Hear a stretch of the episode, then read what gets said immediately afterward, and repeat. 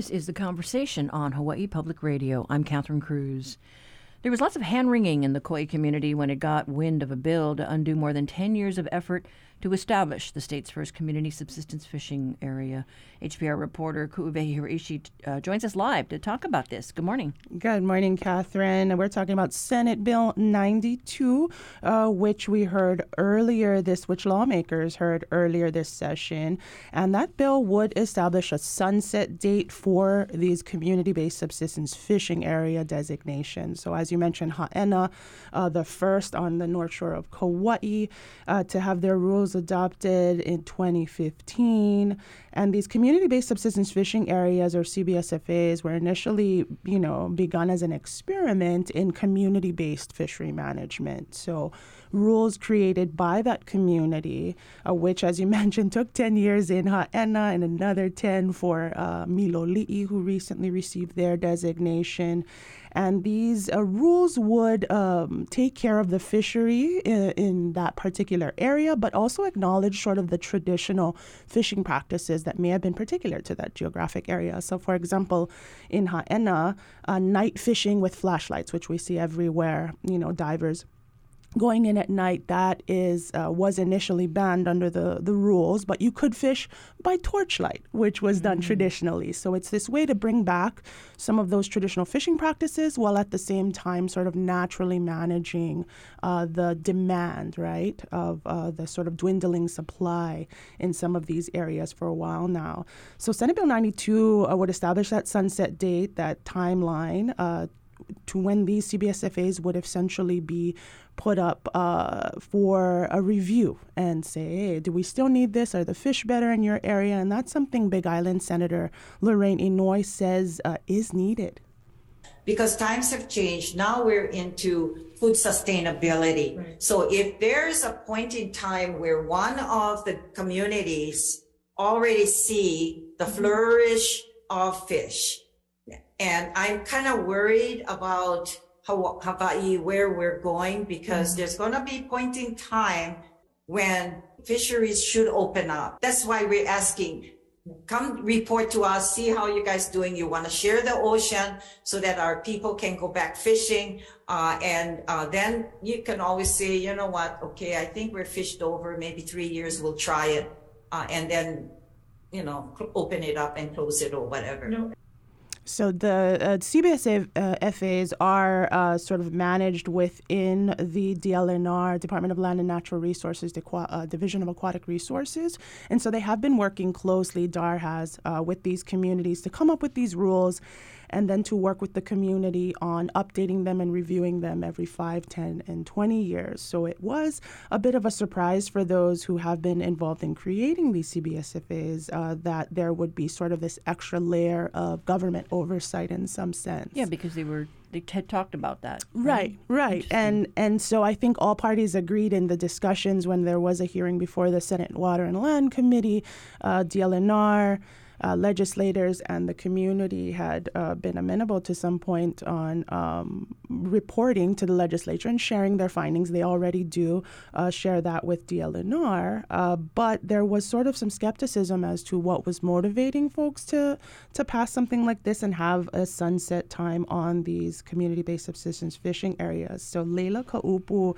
uh, whose family has been practicing traditional opela fishing that's known uh, in the area of Miloli'i for five generations organizations, uh, Miloli'i, of course, receiving their CBS uh, SFA designation last year, or their rules approved last year, uh, she, you know, was a little uh, confused by the rhetoric surrounding this bill this from what we read it ultimately impacts us. It's like putting a time limit on our practices putting a time limit on our traditions and what we strive for down here especially in miloli'i and for other communities who are wanting to bring up cbsfas within their area. Being that it's a time limitation on cbsfas it's like removing them yeah removing vital resources needed for communities and their efforts. The co-management building block of trust that it takes, right? In the years that it takes for us to build that with, with state agencies. And it also removes the rules, but the rules ultimately is what reflects the knowledge base of the place, the knowledge base of the people from the place. So SB 92 uh, did receive overwhelming opposition at that initial hearing before the Water and Land Commission, I mean committee, uh, but it did advance out of that committee 5 to 0. So it was a question mm-hmm. to legislators as to what was driving it. We do know one uh, particular uh, group known as HFACT. Uh, they're a group of uh, commercial, small commercial fishermen uh, small boat fishermen who have been concerned in some instances of areas along the shoreline being closed up to commercial fishing, which for some of them is a you know a matter of bringing uh, putting food on the table, and so we do know there was a small uh, sort of support uh, for the bill uh, there. But uh, we just heard we were awaiting a joint hearing before the Senate committees on the Judiciary and Ways and Means, and we just heard back from the WAM committee uh, clerk that uh, they will not uh, be hearing the measure, which essentially would uh, kill it this session. Yeah, but apparently then that group got uh, Senator Inouye's ear, and this was advancing, and so yeah, they were. I'm sure it kind of worried them because if they've kind of worked this out with DLNR, um, it could be done in house, right? Mm-hmm. Instead of that extra sort of legislator hold. But uh, we will see what happens uh, in the future in terms of how these CBSFAs um, continue to grow and uh, additional oversight that the ledge might think they need in the future. All right. Well, thanks so much, Ku'uwehi. Thanks. We have been talking to HPR's Ku'uwehi Hiraishi. Uh, to read the story, head to our website, hawaiipublicradio.org.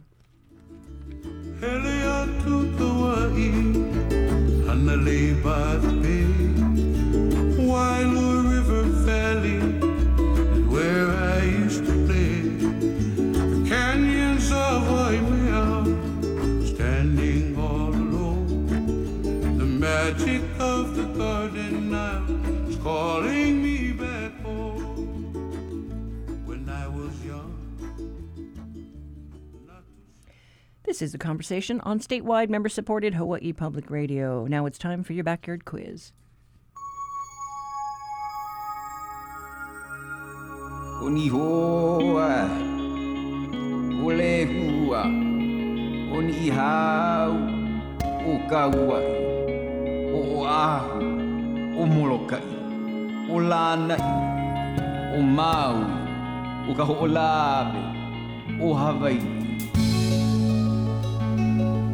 In today's backyard quiz, we're out in the fields looking at island crops. Coffee, pineapple, and sugarcane were the first commercially planted in 1825 as an experimental venture in Manoa Valley.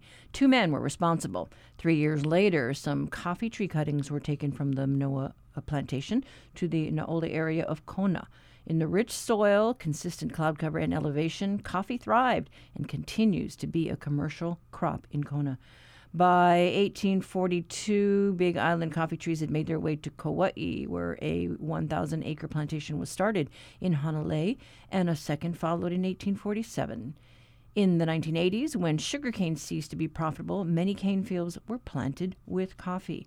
That expanded coffee farming across the entire state, moving into 11 major regions in five different islands. For today's backyard quiz, can you name the two people whose business venture was the genesis of Hawaiian coffee? Call 808 941 3689 or 877 941 3689 if you know the answer. The first one to get it right scores an HPR reusable tote bag.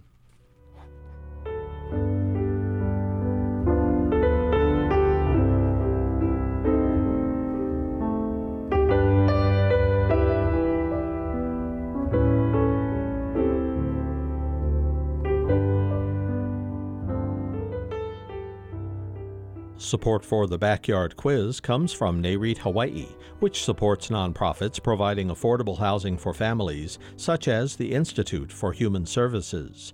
NAREITHawaii.com.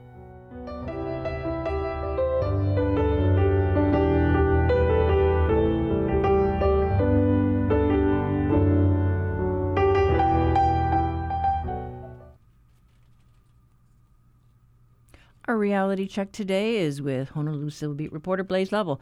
He's got a story about Governor Josh Green's appointment to head the Department of Hawaiian Homelands. Take two. Hi, Blaze. Hey, Catherine. Yeah, so uh, initially the the name on the roster was Ikaika Anderson. That got shot down by the uh, uh, by the Senate, and so now we have Kali Watson.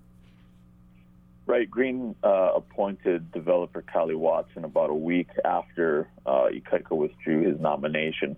Uh, you know, Watson spent the last 20 years uh, heading the Hawaiian Finance, uh, I'm sorry, the Hawaiian uh, Development Board. It's this uh, nonprofit entity that builds affordable housing units throughout the state. Um, and he actually led DHHL in the 1990s under former Governor Ben Cayetano. So he's sort of stepping back into this role again. Uh, you know, I told him congratulations, and he said, "You mean condolences, right?" as you know, it can be a really tough job for them, as you know, uh, Ikaika Anderson found out a couple weeks ago. But you know, Kali Watson is saying that he's really excited to be stepping back into um, this position again. He wants to speed up uh, how, how quickly the department spends the $600 million it got from the legislature last year. And he also wants to, you know, go after and aggressively so go after some other funds from different state, county, and federal entities. Uh, he specifically mentioned um, some of the $300 million sitting in the Hawaii uh, Housing Finance and Development Corporation, too. Well, you know, th- this is the first time we've seen, you know, this kind of money uh, really come DHHL's way, right? I mean, that's been the biggest criticism. The department has said, you know, we need more money to do what we need to do to get people, you know, onto homestead land and into housing. And now they've got the money, but, you know, do they have the wherewithal to do it and spend it? Yeah, and that's a big question. He he wants to pursue. So, so the department already has a plan on um, how to spend it all within the next two years. That's the deadline the legislature gave them. They want to build out about 3,100 um, housing lots. Uh, Watson's approach, he said he's going to stick to that plan, but he wants to start building housing units alongside, you know, um, that lot development. While they're, so while they're putting in the infrastructure like water, sewer, electric, he wants to start doing um, housing units, not you know take this phased approach where you do the infrastructure first and then years later come back and start building the houses. He wants to sort of have them going concurrently, and then he's going to use the funds that they get from different entities like the feds and um, uh, private uh, developers uh, to you know have everything going all at once. Yeah, and you know if he's been in the saddle before, um, you know I don't know if that's going to be enough to uh, to win over the senators' votes that he needs in order to uh, you know, make his appointment official. Yeah, and he said, uh, uh, you, you, know, he's changed his perspective on, uh, you know, how the department should be run and how home development should be pursued because he, he's uh, he's an attorney by trade, worked as a deputy attorney general um, under DHHL for a number of years before becoming director. Then became a developer, and he said that really changed his perspective. You know, and now he's sort of thinking about, uh, you know, building houses in this uh, sort of different way and trying to do it faster, like you know everybody wants. Well, uh, because this is not an easy job, and there you know been lots of uh, criticism you know levied against previous uh, DHHL directors. Um, you know, what about his past, his history? I mean, yeah, there's been lots of criticism levied against him. There, there was a sort of infamous case of Hilbert Kahale Smith, a Hawaii homesteader. You know, he he and others were dealing with some shoddy homes that were built, you, you know, over the decades before Watson became director. It sort of came to head uh, during his tenure, though. Um, and you know, Smith ended up lighting himself on fire during a home eviction. He, he killed himself. It was a, um, you know, a really big case at the time. The department looked into that um, issue. So uh, that that was one. You know, yeah, the department faced lawsuits under him. That was another. But in you know, in some ways, that's not the, the I guess necessarily special. Just just to him. A lot of the HHL directors have caught flack. And, you know, he has faced opposition from some um, communities where uh, he's helped to develop affordable housing. You know, in Maile, the residents said that they didn't want it there. Um, tried to sue the project. Uh, Watson's camp ended up winning, but he said it almost torpedoed um, the whole thing. Well, you know, there was also a development yesterday. Was he was named in a, a lawsuit uh, involving a canoe that he was uh, paddling and a surfer. Uh, talk about that. Right, so that surfer, um, at the time he, he, was 17, his name's Kai Kuning. Um, he was surfing the break at Tongs, and uh, he, according to the complaint filed yesterday, he was hit by a canoe that was piloted by Watson and two of his friends. Uh, one of those was another developer that Watson was actually working with, I, I think, at the time. And, you know, Kuning, he, he spent days in the hospital and weeks more in rehab. His attorney Jim Bickerton told us that you know doctors are still monitoring a blood clot in his brain. They're estimating that the medical bills have totaled five hundred forty-eight thousand dollars. So you you know he'll uh, for for Watson's in terms of Watson's nomination, you know he'll be dealing with this legal battle, um, and it could create you know some fodder for any opponents of his. But I, I spoke to Maile Shimabukuro yesterday. She's the senator in charge of vetting Watson's nomination. Uh, you know, she said it won't be an issue for her specifically because in her eyes it was a tragic accident, but not one that was malicious. Okay, and when is his confirmation hearing? Kali, Kali Watson's hearing? It's scheduled right now for March 16th. Okay, all right. Well, thanks so much, Blaze.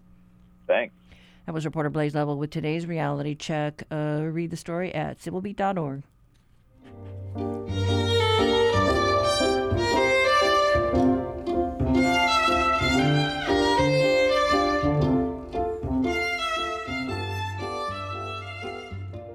Support for HPR comes from Bishop Museum's new exhibit Ola Ka no Eao, Excellence in Hawaiian Artistry, exploring the genealogy of Hawaiian artistry through generational transmission of knowledge. Opening March 11th, bishopmuseum.org.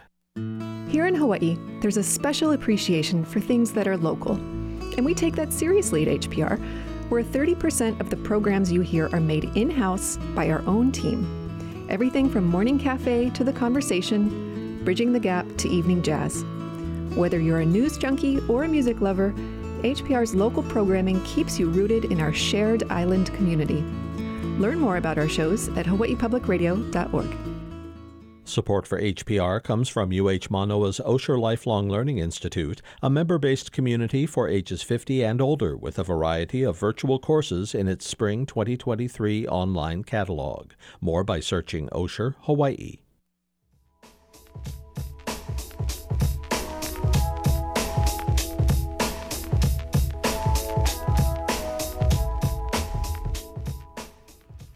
Lifeguard Luke Shepardson's win at the 2023 Eddie Aikau Big Wave Invitational catapulted him to into the national limelight.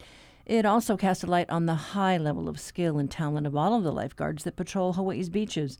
The conversation's Rosa Subiono got a chance to talk to Shepardson about his win and the city's chief of ocean safety, John Titchen, about the men and women who keep a watchful eye over Oahu's beaches. Look at this one. One more taker. Luke Shepardson with a giant drop. Shepardson outrunning the avalanche, and he eventually gets eaten up, but Luke Shepardson doing it again. That's the sound of reactions to Oahu lifeguard Luke Shepardson surfing a massive wave during the Eddie Aikau Big Wave Invitational back in January. Since winning the event, his life has been a whirlwind of local and national interviews, filming car commercials, and celebratory parties, which is the opposite of normal for the humble and low key North Shore family man. I had to wait in a long line to finally get the chance to speak to him, but this is a testament to just how kind and generous he is. He messaged me, gave me his phone number, and told me to call him. So I did, and we talked while he was driving back to work after a lunch break. There are probably hundreds of thousands of people around the world that surf, and as the waves get bigger, that number starts to dwindle. How did you work your way up to charging 20 plus foot waves? It was from when I was about 10 years old, 11 years old, when I started going into four to five foot waves, just like a little bit bigger, and then surfing bigger and bigger waves from then. And that was like the dream as but yeah, my dad taught me how to surf when I was little. I've been in the water as long as I can remember. And then Uncle Liam McNamara and his kids, they, those are my best friends. And Uncle Liam took me around the world surfing. He took me to Tahiti for the first time when I was 10 years old and help me out get boards and everything that I needed. And him being Garrett McNamara's brother, Garrett was the first person to take me tow surfing like into proper waves and it just seeing Uncle Garrett surfing the Eddie. I was there with Landon and we watched him get his boards ready. But yeah, just seeing that it was like surreal to like be there and just be around people that are surfing in it. And then growing up and seeing all those people, it just really was ingrained in my mind that I wanted to be a part of it one day. Any plans to compete in another surf contest here or abroad? The Eddie is kind of my only plan for surf contest. I am not a good competitive surfer. I it really throws me off. I get the jitters and the butterflies and all that, and I don't feel myself when I'm surfing in contests. So I don't really plan on chasing contests anywhere, but I do plan on going and chasing perfect waves when I can. Is that because being on duty that day kind of kept your mind off the contest? Yes, a lot. Yeah, because I wasn't focused on the contest at all. I was focused on all the beach patrons and trying to make sure everyone was in a safe area and all that and dealing with the crowd and doing warnings and all that stuff really kept my mind off. I didn't really even watch much of the waves because the Hawaiian Water Patrol was out there. But when they did say, oh, we have somebody we're bringing in or this and that, then I was paying attention. I did see a few waves, but I wasn't too focused on like, oh, this person did that or this person has this score or whatnot. I just was focused on the beach and doing my job. And then when it was my time to surf, I had a break from working and I went out to catch a few waves like I would on any other day at work. And I'm still blown away that a North Shore lifeguard paddled out into 40 plus foot waves with professional surfers and surfing legends and won the world's most prestigious big wave surfing competition. It also gives me a whole new respect for the men and women that patrol our island beaches and the skill set they bring to the job, which also made me curious about the current status of Oahu's Ocean Safety and Lifeguard Division. In December 2022, personnel processing delays nearly created a crisis point for the agency. So I reached out to Ocean Safety Chief John Titchen to get an update. Are we short staffed? Do we need more lifeguards? Where do we stand in that regard? Yeah, it's really interesting. We're we're not actually short staffed. I think we have a shortage of positions right now, but we're really improving upon that every year. Ocean safety, I think, compared to the other first responder organizations, and remember that we we do now talk pretty regularly. Mm-hmm. We seem to be doing pretty well at Ocean Safety. Our retention rate is extraordinary. Our attrition rate is very low. We have a number of people who join the organization and stay. So we actually don't have a shortage of interested applicants either. Two years ago, we saw 150 people try out for 15 positions.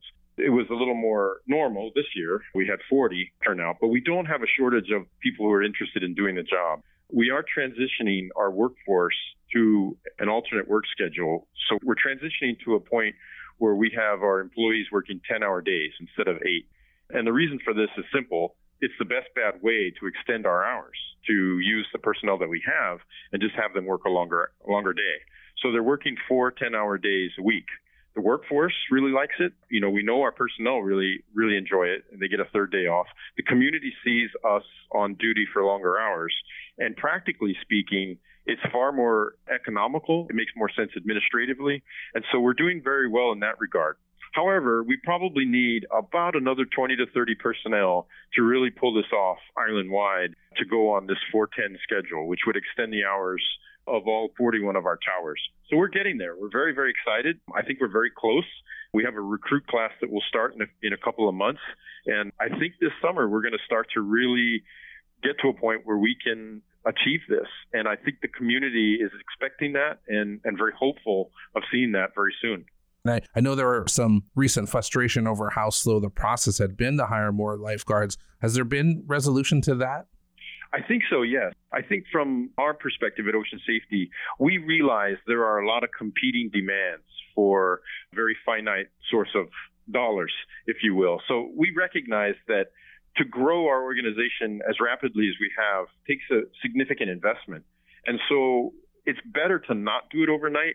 You want to see that kind of investment right off the bat. But realistically speaking, we're really changing how we've done things for almost a century. And so to do so overnight would be unrealistic. And so I'm very hopeful of seeing investment by this administration in our budget and, and adding our personnel. And I think more importantly, I think our, our lifeguards are, you know, I think they're looking at what's happening and realizing we are a very good part of the city government. We're a very valuable workforce and a good place to invest in. And so I think our, our workforce sees that and, and then in turn the community sees that. So we're very hopeful. And when I think about ocean safety and I think about the lifeguards that we have here and what their skill set is and, and the kinds of conditions that they have to be ready for and, and, and capable of rescuing people in. And then we think about Luke Shepardson's recent win at the Eddie and how it shines a light on the quality of the lifeguards that we have here.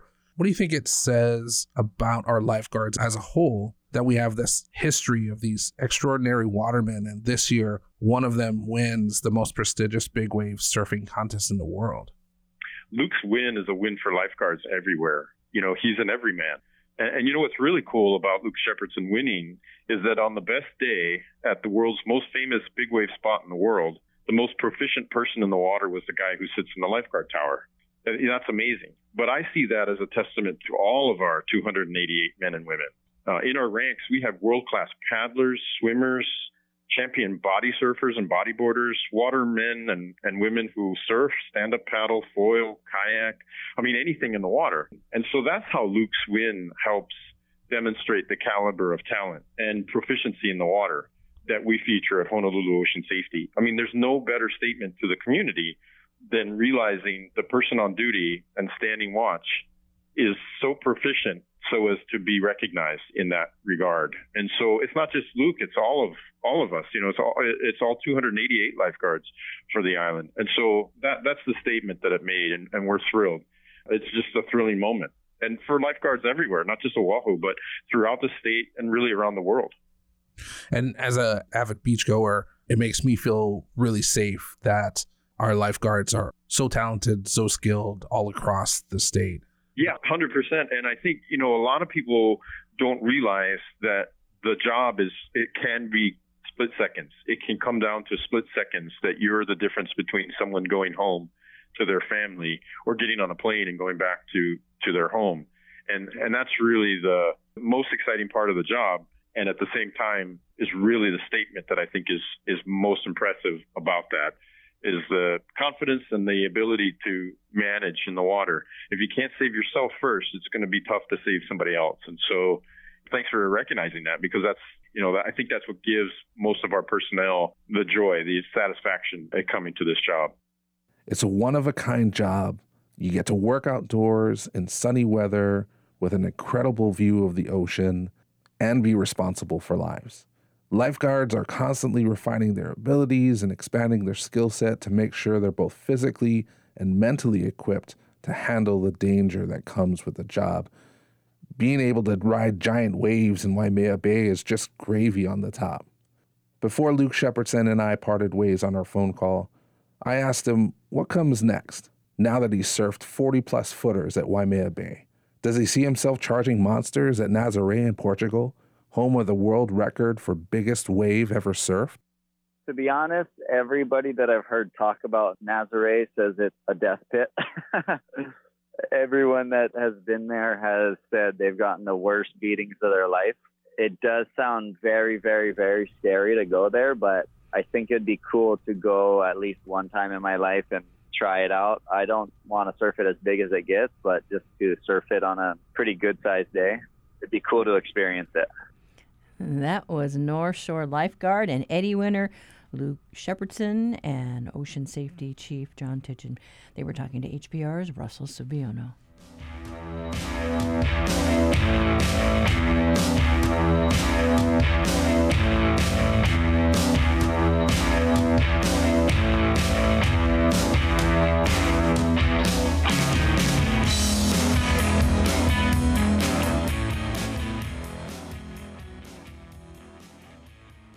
Support local news coverage on HPR. The world's largest volcano, Mauna Loa, has erupted for the first time in nearly 40 years. So there's no civil defense warnings, no public or police warnings at all. Mauna Loa eruptions have typically all started in Mokuaweoweo caldera, and then about half of them have moved into a rift zone. And that's exactly what we saw for this eruption. We have Big Island Mayor Mitch Roth on the line now. We've uh, been going out to our community, we've been educating our community, we've, we've been working with our partners. We've actually been doing that that for the last couple of months, and so we're in a pretty good sense of preparedness, but you can never be too prepared. I wasn't frantic or anything like that because we were already kind of expecting it. I already had some things semi packed because over time we've been told that it's not a matter of if, it's a matter of when. We'd like to steer people towards the uh, Hawaii Civil Defense website. There's a hazard map. We get that information up very quickly. Donate today at hawaiipublicradio.org. And keeping with our surfing theme, big waves, big lessons. The monster waves of Waimea and Makaha make for schooling like no other. And it's the setting for the film Big Wave Guardians. It debuted in Hawaii last summer. It tells the story of how lifeguarding came to be and celebrates the profession. Modern day ocean safety has its humble roots with Hawaii wave riders surfers whose skill and innovation helped shape the life saving tools that pioneered rescues as the surfing bar began to get raised. Bigger waves, bigger risk. Jim Kempton is a writer on that film. He learned to surf in the reefy breaks of Guam and went on to become editor and publisher of Surf Magazine. He currently heads the California Surf Museum. It was kind of interesting. We came over, I guess, in January, and we were intending to do a piece on the North Shore because this is a sort of a series on surfing culture, and obviously the North Shore is an epicenter of it. And when we got done and we came back and we looked at what we had, there wasn't much, there wasn't enough there to do the North Shore. And I kind of said, you know, the North Shore could be a whole series of its own. But of the 27 people that we interviewed, 17 of them are lifeguards. And the things that they were telling us about that in particular were just so fascinating and so compelling as stories that I think we have a great piece here to do. And Marty Hoffman, who is our producer, to his everlasting credit, said, You know, I love this. I think there's a lifeguard in every city, at every pool in the nation, and they're all guys that people there respect, and this is their heroes' heroes. And let's do it.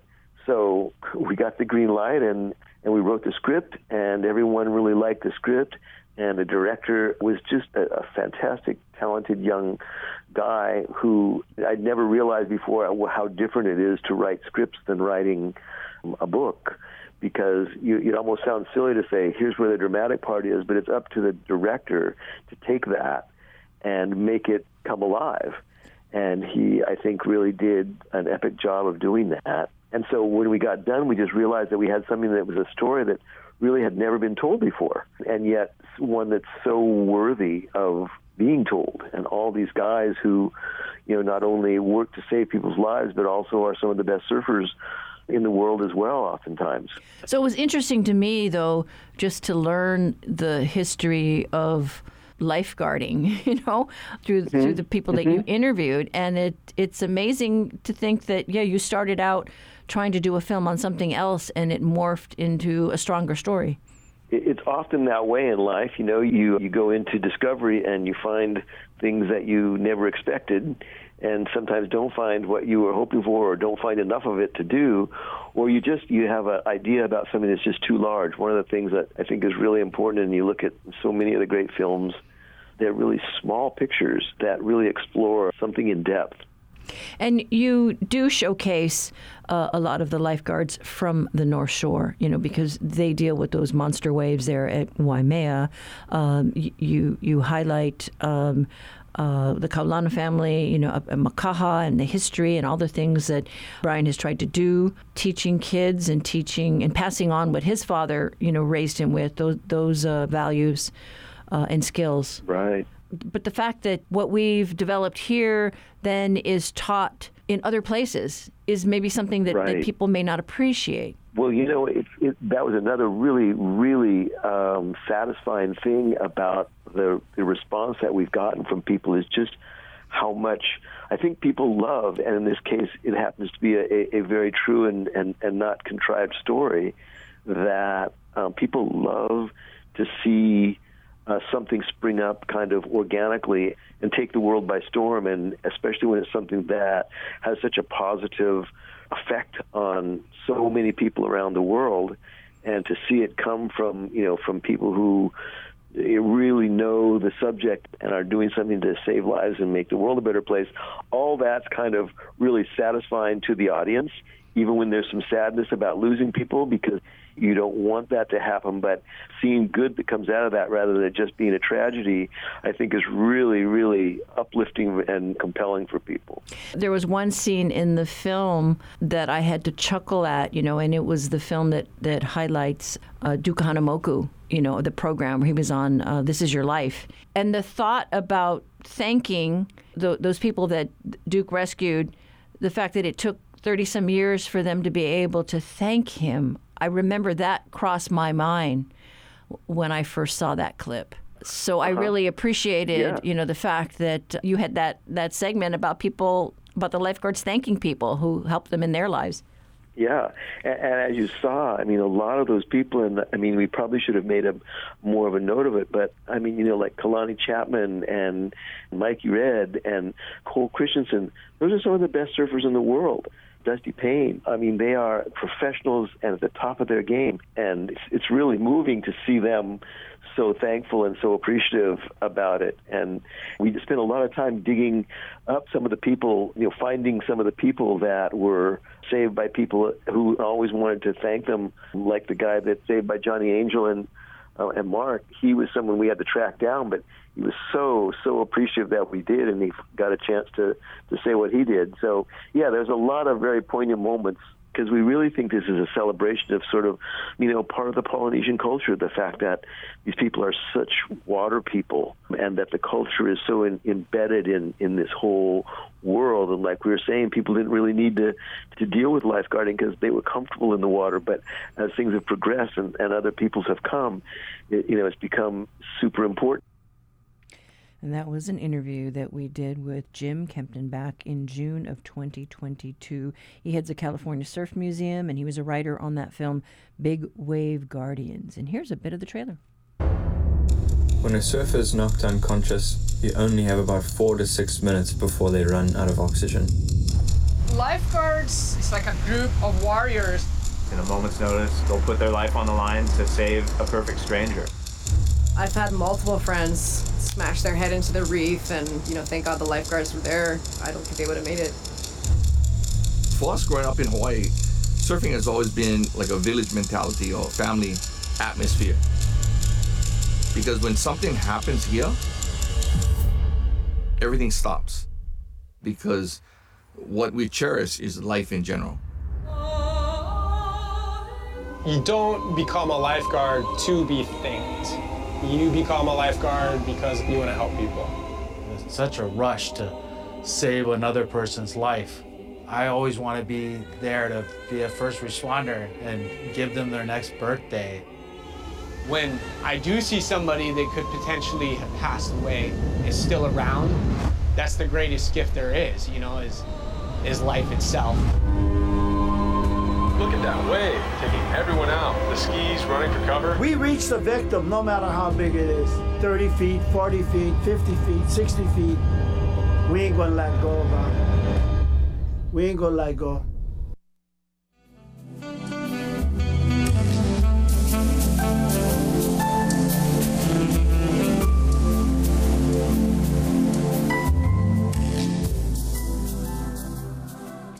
Time now for your backyard quiz answer.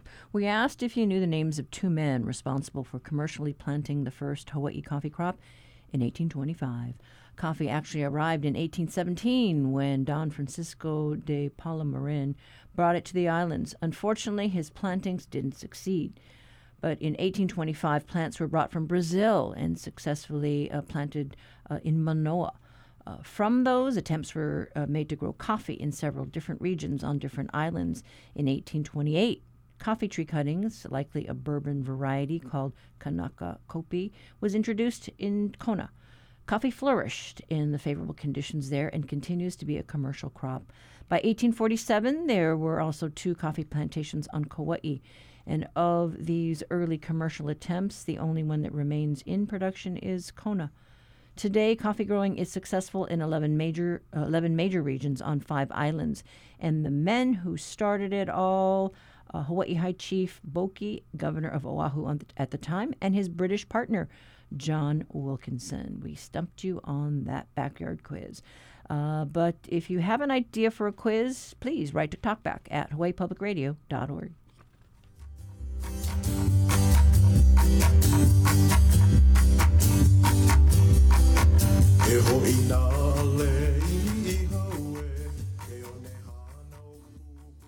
Support for HPR comes from Hakuone, committed to building a neighborhood in Kaka'ako Makai where all are welcome, offering keiki and kupuna care, and including a cultural center, farmers markets, and housing options. Hakuone.com.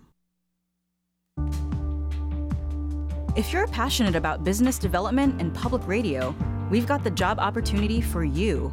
HPR is seeking candidates for a corporate relations associate. Media sales experience is highly desired, and a love for public radio is a plus. Learn more about this position at hawaiipublicradio.org/jobs. Application deadline is March 15th.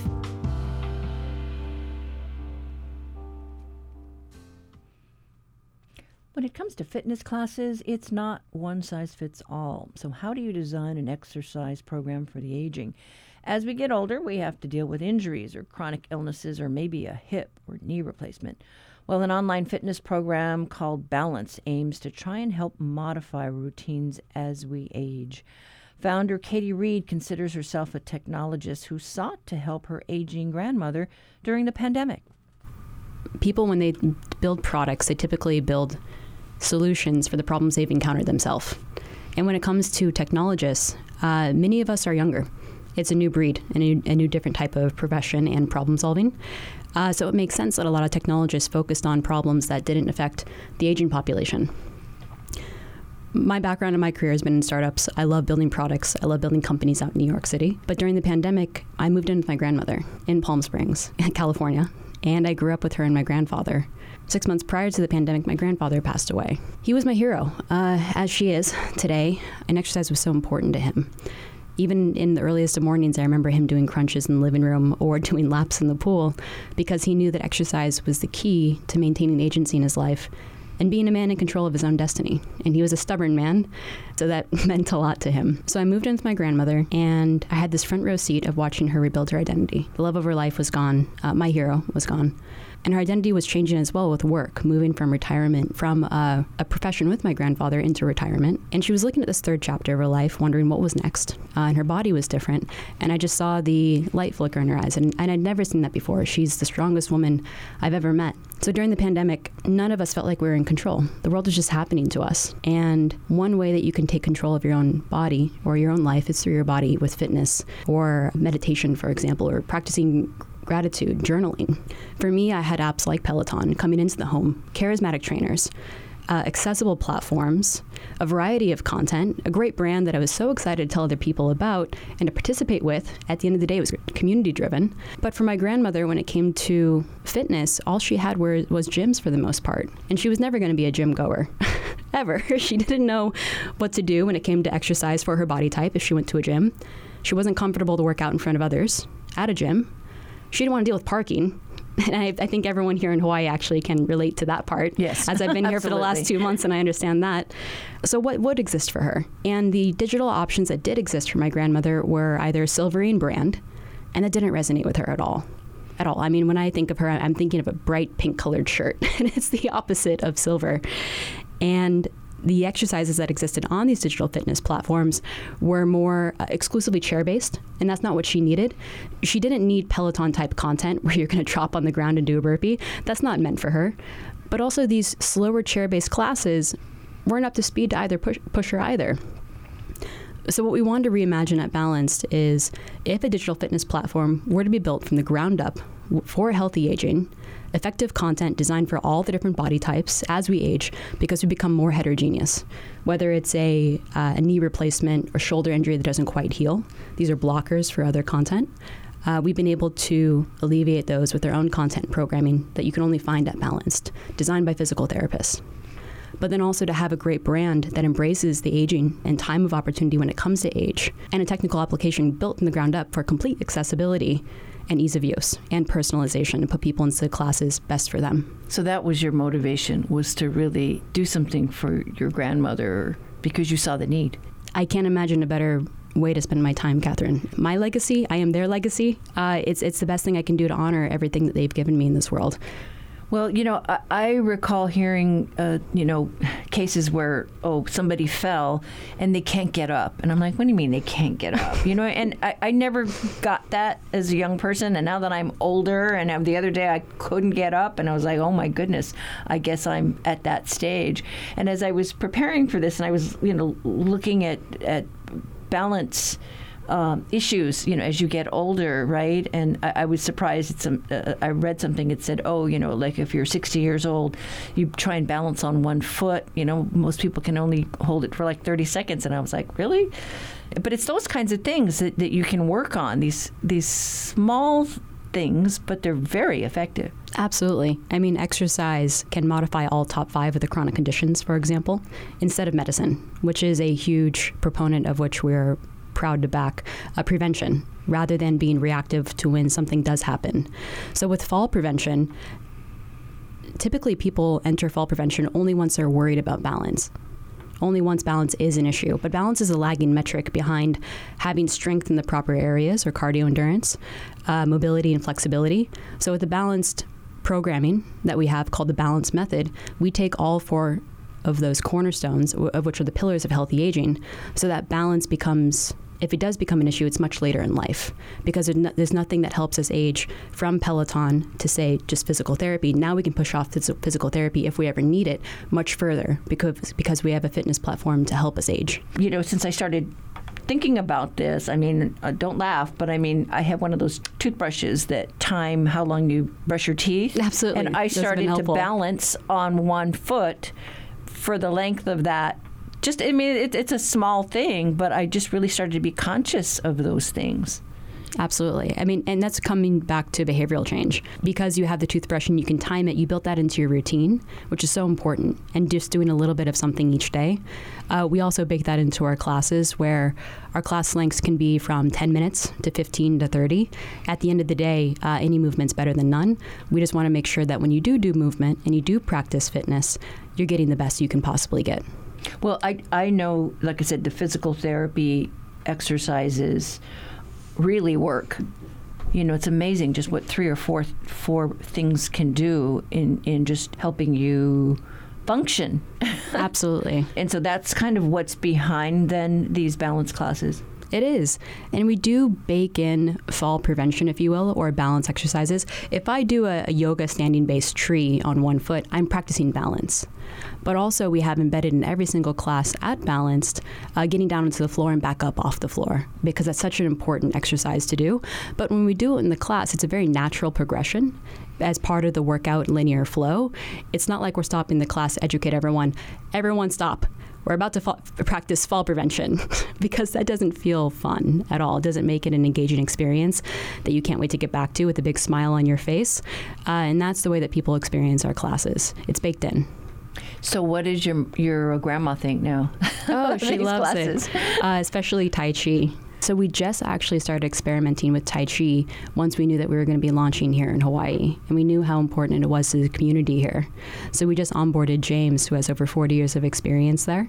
And now we're getting feedback on the ground from speaking to so many people about all the different types of Tai Chi. And that's now discovering the roadmap on how we can accommodate those, which is really exciting. You know, uh, I drive by in Kaimuki and I see a, a, gentleman, you know, working on his Tai Chi moves. I recall seeing, um, you know, the the Chinese community in North Beach in San Francisco doing the same thing, you know, at uh, Washington Park. And yeah, it's just those kinds of simple things, simple imagery, but you really do get a workout, you know, whether it's your core or, you know, a certain part of your body that needs to be strengthened. You do, and it's very holistic. Uh, it's also practicing mindfulness. And what we're looking to right now is even an introduction to Tai Chi, where you can focus on the movements. So, uh, what I've learned recently by learning more about Tai Chi, our head of trainer talent and programming uh, is the one most embedded in this. But when you actually have your hands in front of you, you don't move your hands, you're actually moving your body along, and people imp- in, uh, inaccurately think you're actually moving your hands and you're following your hands when it's the opposite. So, what we break down in our classes are a bunch of different programs. And these programs uh, introduce all the basics so that we can get form down correctly, which is not only important for any type of fitness class, but especially when thinking about the cultural significance and all the history of these great practices like Tai Chi itself. How are you uh, pitching this out to people? 55 yeah, and older or what? Uh, 55 and older, but we have folks of all different ages on our platform.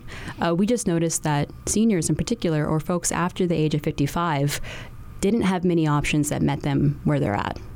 Uh, and that's the market, and that's the demo that we want to focus on most.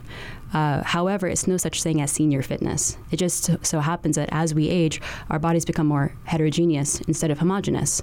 Most of the fitness applications that exist program for a one size fits all.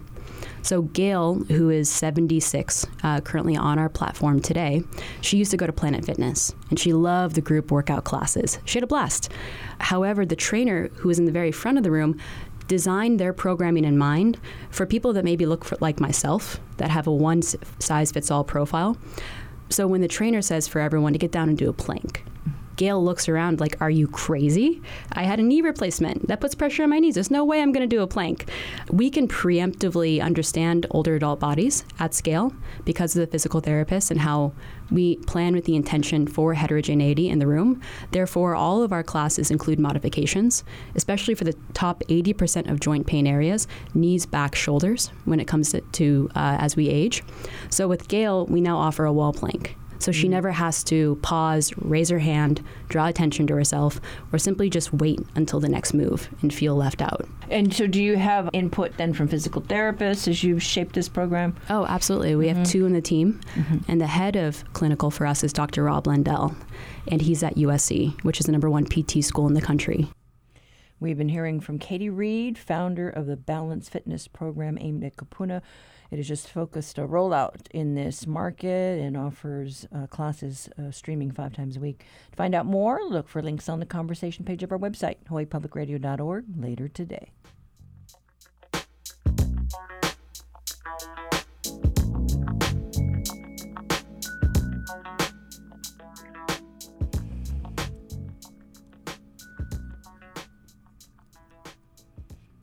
That does it for us for this hour. Up tomorrow, we have a Hana Hou hour lined up around salt or pa'akai. Got a salt story to share or questions about something you heard on our show? Call our talkback line 808 792 8217. Email us at talkback at hawaiipublicradio.org. And want to listen back to something you heard? Find the Conversation Podcast on Spotify, Apple, or anywhere else you tune in. I'm Catherine Cruz. Join us tomorrow for more of the conversation.